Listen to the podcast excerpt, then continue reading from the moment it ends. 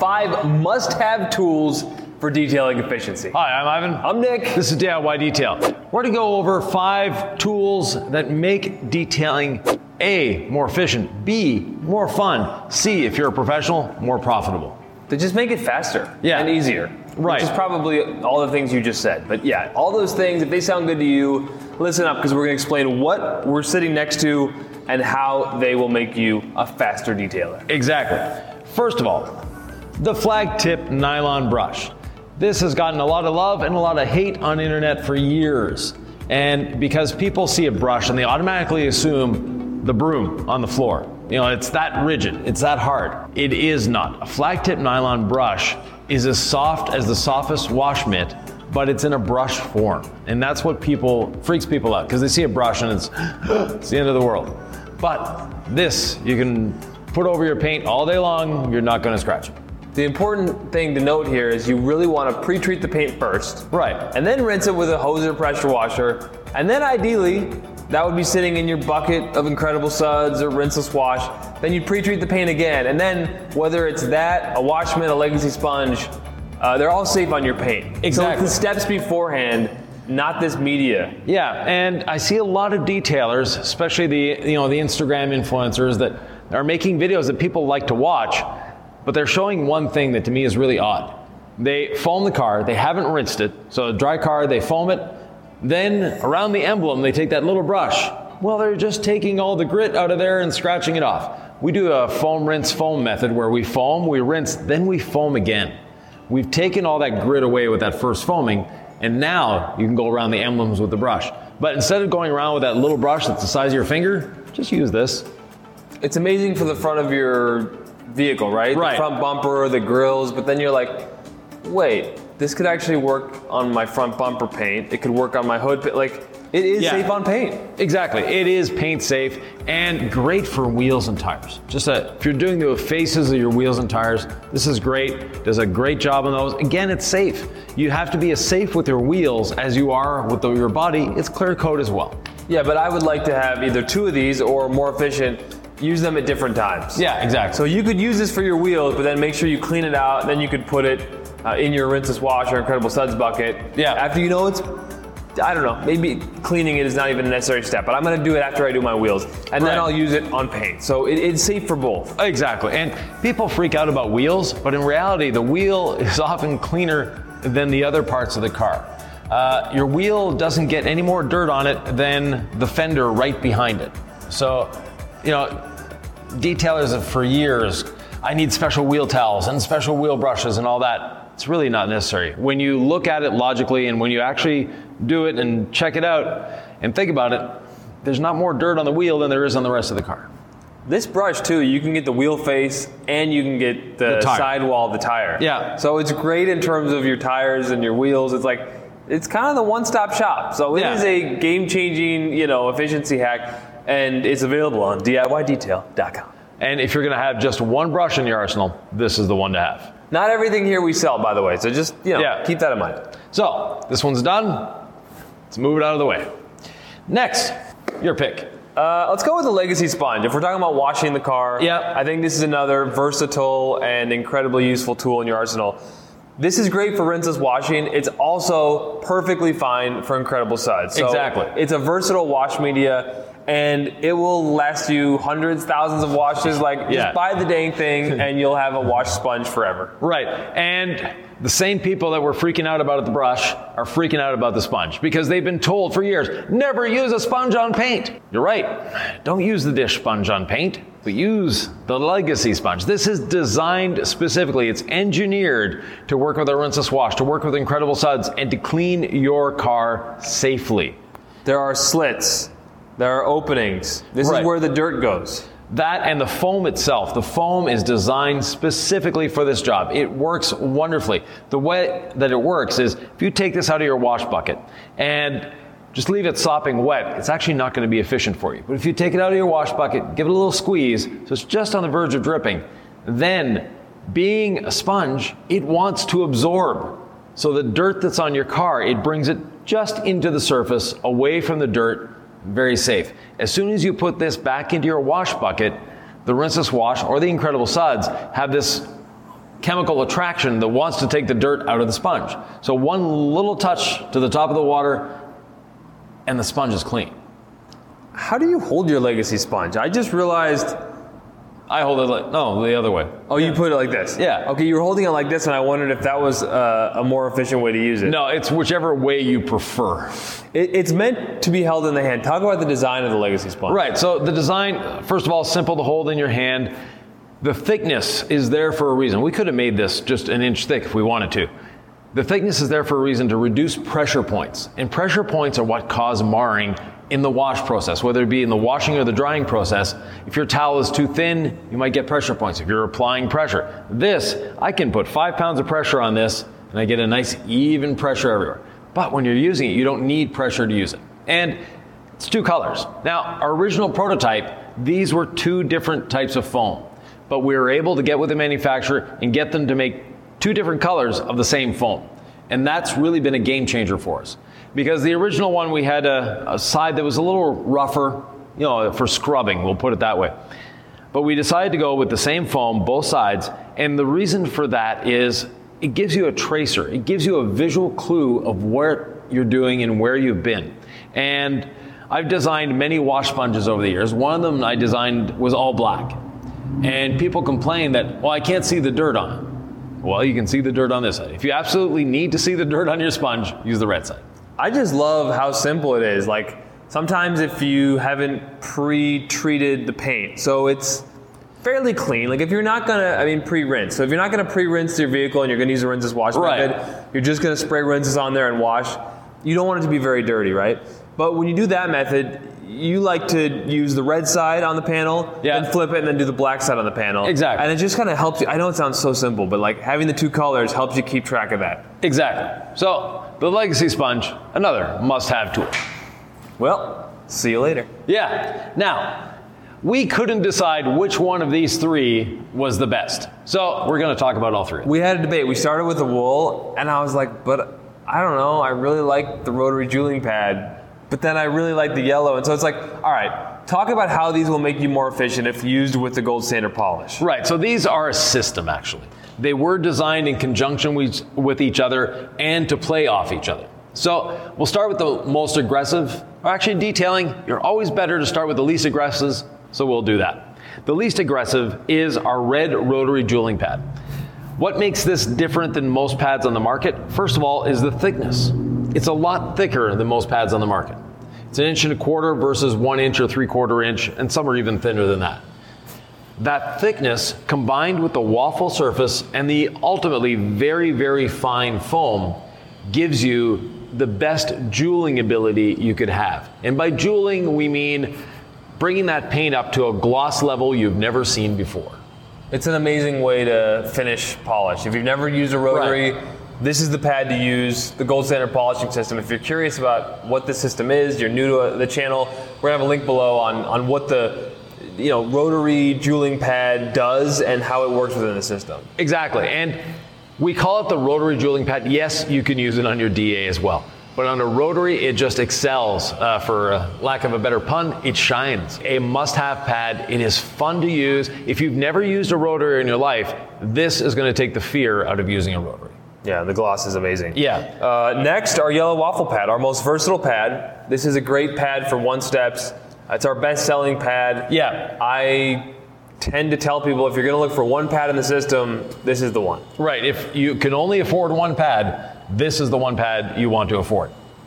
They're not expensive. They work. Again, a waffle surface. And we specifically have waffles for a reason. Much thinner than the rotary jeweling pad. Yeah. And the reason for a waffle is better cooling ability. The cooler your pad runs, the better your cut will be and the better your finish will be. That's one advantage to the waffle. The other advantage is user experience. When you're polishing, a flat pad tends to be grabby, tends to want to move the machine around. Whereas a waffle pad conforms itself a lot better to the surface because it's very rare that we're polishing a perfectly flat panel. And this actually gets better coverage over the paint than a flat pad because when you're using this, it actually squashes down just a little bit. We have more surface area here than we do on a flat pad. That extra surface area gives you that better cut and that better finish. How come? More surface area means more surface area working for you. Oh, it's so interesting. I just know that when I use it, it feels like it never gets hot. Yeah, it doesn't. And I think of teaching a beginner as someone I'm like, the number one thing to remember when you're polishing paint is to avoid heat. Yeah, heat is your enemy no matter what you're doing. Because you, can't- you can't really mess up paint if you're not getting it hot. No, exactly. You can, but I mean, you have to work at it. It's Yeah. very, you have to be very creative, I would say. Yeah, finally. With a polishing pad, yeah, there's variables involved, but heat is where you're going to get yourself into trouble and burn paint and all that rest, going after scratches. We teach a system that that uh, does offer some defect removal with the wool pad, which you're Yeah. about to talk about, but we're not teaching you to go after perfection. No, exactly. Finally, the wool pad. Now, the wool pad is a hybrid. We have a foam interface with a quarter inch long foamed wool face. And this I specifically designed for the dual action machine. And when dual actions really became popular, the long stroke like the 15 and the 21, people were abandoning the rotary and saying, I want to do everything with a DA. Well, the problem with the DA is you put a foam pad on it, it's going to cut. If you put a microfiber pad, they create too much heat in my, you know, in my circumstance or my thinking, they create way too much heat. Wool runs much cooler than microfiber. And wool has the advantage of being very aggressive in cutting, but it also finishes down really well.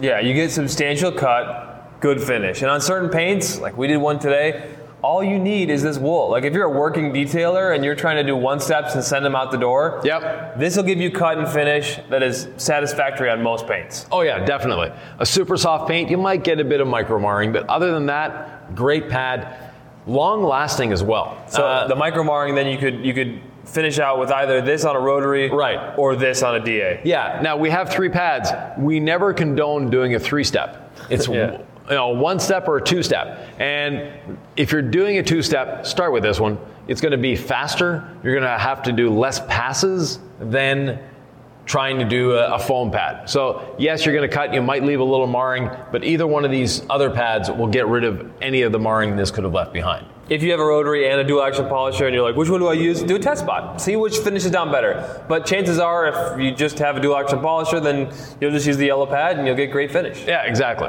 So, speaking of pads, we always ask people to use a damp pad. So, let's uh, see if these pads fly. And they do. Hey, perfect. You can use them as a frisbee. So, we always say to use a clean, damp pad and never put clean polish on a dirty pad. We have videos that describe different ways of cleaning your pad and maintaining your pad. But if you're a professional detailer or even a serious hobbyist, this is one of the best investments you can make in your pad detailing regime. Pad washers are great. Yeah. You can attempt to do this at home with a bucket, and it's a video. I'll put a link down below. You teach people how to use a bucket. Yeah, with a little bit of rinseless wash in there, you know, and you're and you can dunk the pad in there and free spin in another bucket. But if you're doing this consistently, the pad washer is a must have. yeah. The pad washer really accentuates the cleaning ability of the pads. And we have a lot of people, and this is tradition in detailing oh, I use 10 pads on a car. Well, using 10 pads on a car, yeah, it works. But every time you're taking a pad off your backing plate, you're taking time. You're damaging the pad because you're having to rip the pad off of there. And it's hard on the Velcro if you don't let it cool down. So the pad washer does that. And we can do one vehicle with one pad. Actually, we can do 10 vehicles with one pad normally. You never need to take it off the machine until it's time to replace the pad. I never could figure that out. Like, how do you only polish with one pad? But then I realized you have to do it the way Yvan tells you, which is not introduce tons of heat and pressure. Right. Because heat and pressure is going to beat the living crap out of these pads. Right. And the other thing is, as soon as you take it to this, it's cool water. It immediately cools down the pad. Yes. So you're not getting that buildup of heat in your pad. And we prefer for our system to use a free spinning DA. There are some DAs that have a pad brake on them, and that generates heat coming from the machine into the pad. And you also have the friction of the pad on the paint generating heat as well. A double whammy for being hard on pads. What if people are going to use heat anyway? Uh, it's their risk, but you're actually not cutting more. it is you know something that we used to do in the 60s and 70s when you had lacquer paints. Heat was a good thing. You know there there was a system out there. There was a franchise company. They you know they would heat soak the paint is what they called it, and they would just go at it with a, a rotary at a very high speed with lots of pressure and create lots of heat on the paint. When we had lacquer paints, again, that was a good thing. We don't have lacquer paints anymore. Our paint is plastic. And that plastic, if you get it hot, it gets soft. When it gets soft, it does all sorts of weird things to the abrasives. The abrasives don't work like they're supposed to, like they're designed to. You can do damage, you can do all sorts of bad things to your paint, and you swell it when you do that. So you have a false impression that you've corrected the paint, and then it comes back to haunt you.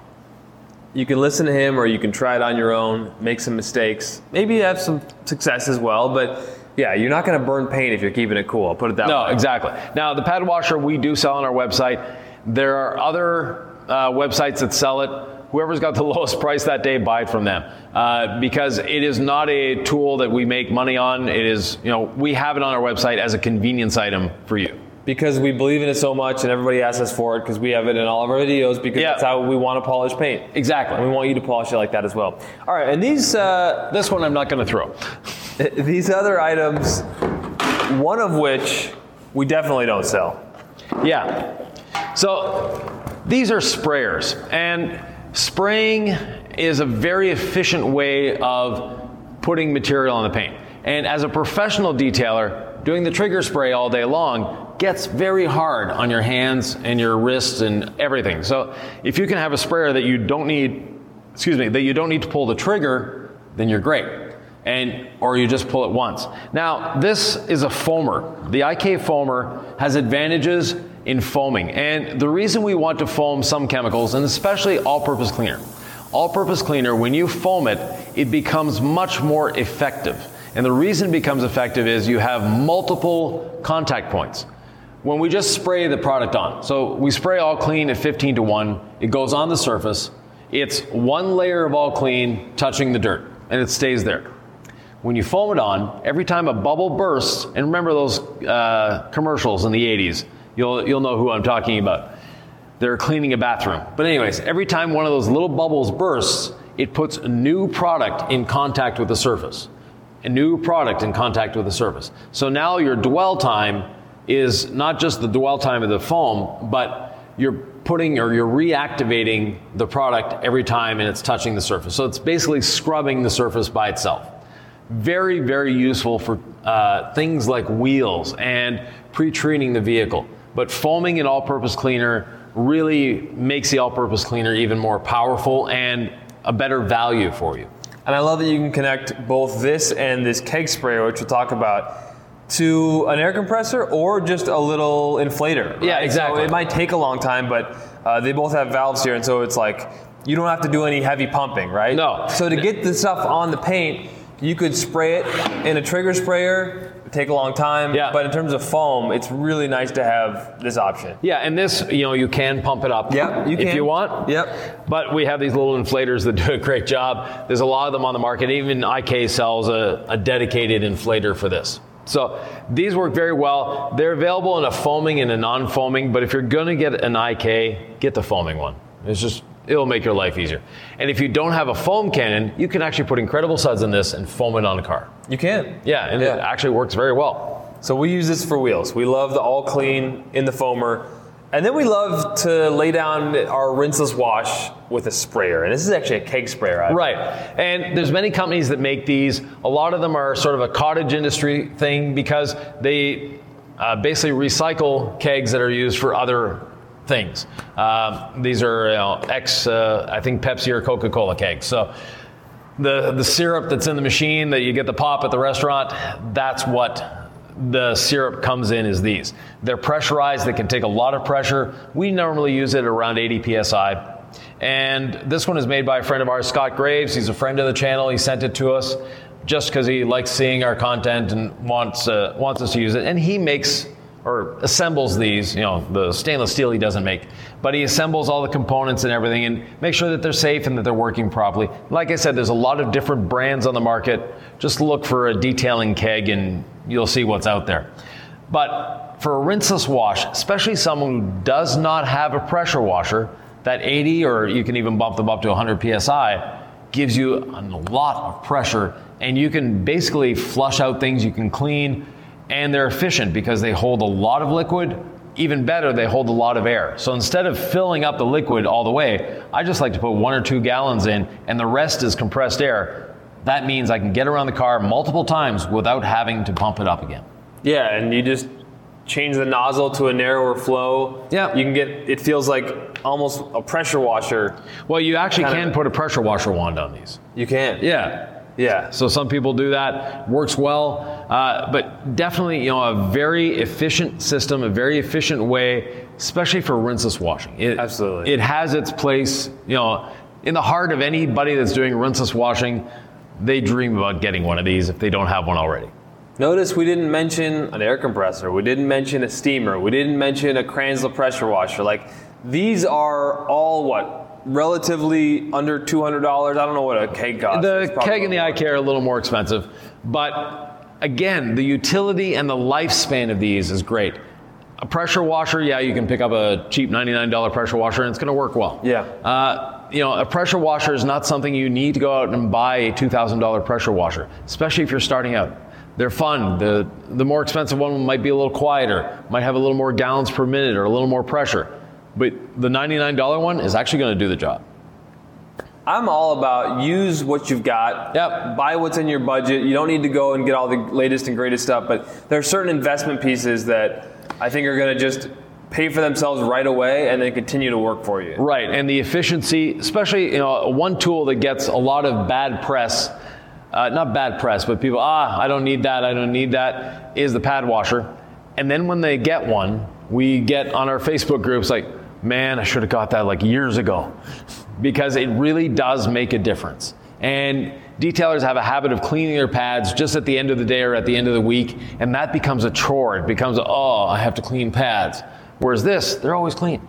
They're always clean. Yeah. Yeah. Trust us, guys. It definitely works. What is on your list of efficiency tools that make you more efficient? What did we leave out? Because I'd love to hear from you. And I even mentioned pop. Also, I'd love to know like pop or soda. Like, let's settle the debate once and for all. Depends where you're from. So pop, soda, cola, uh, you know, or seltzer, depending on who you are, where you're from. The Di- important subjects of our time. yeah, exactly. So yeah, what is it for you?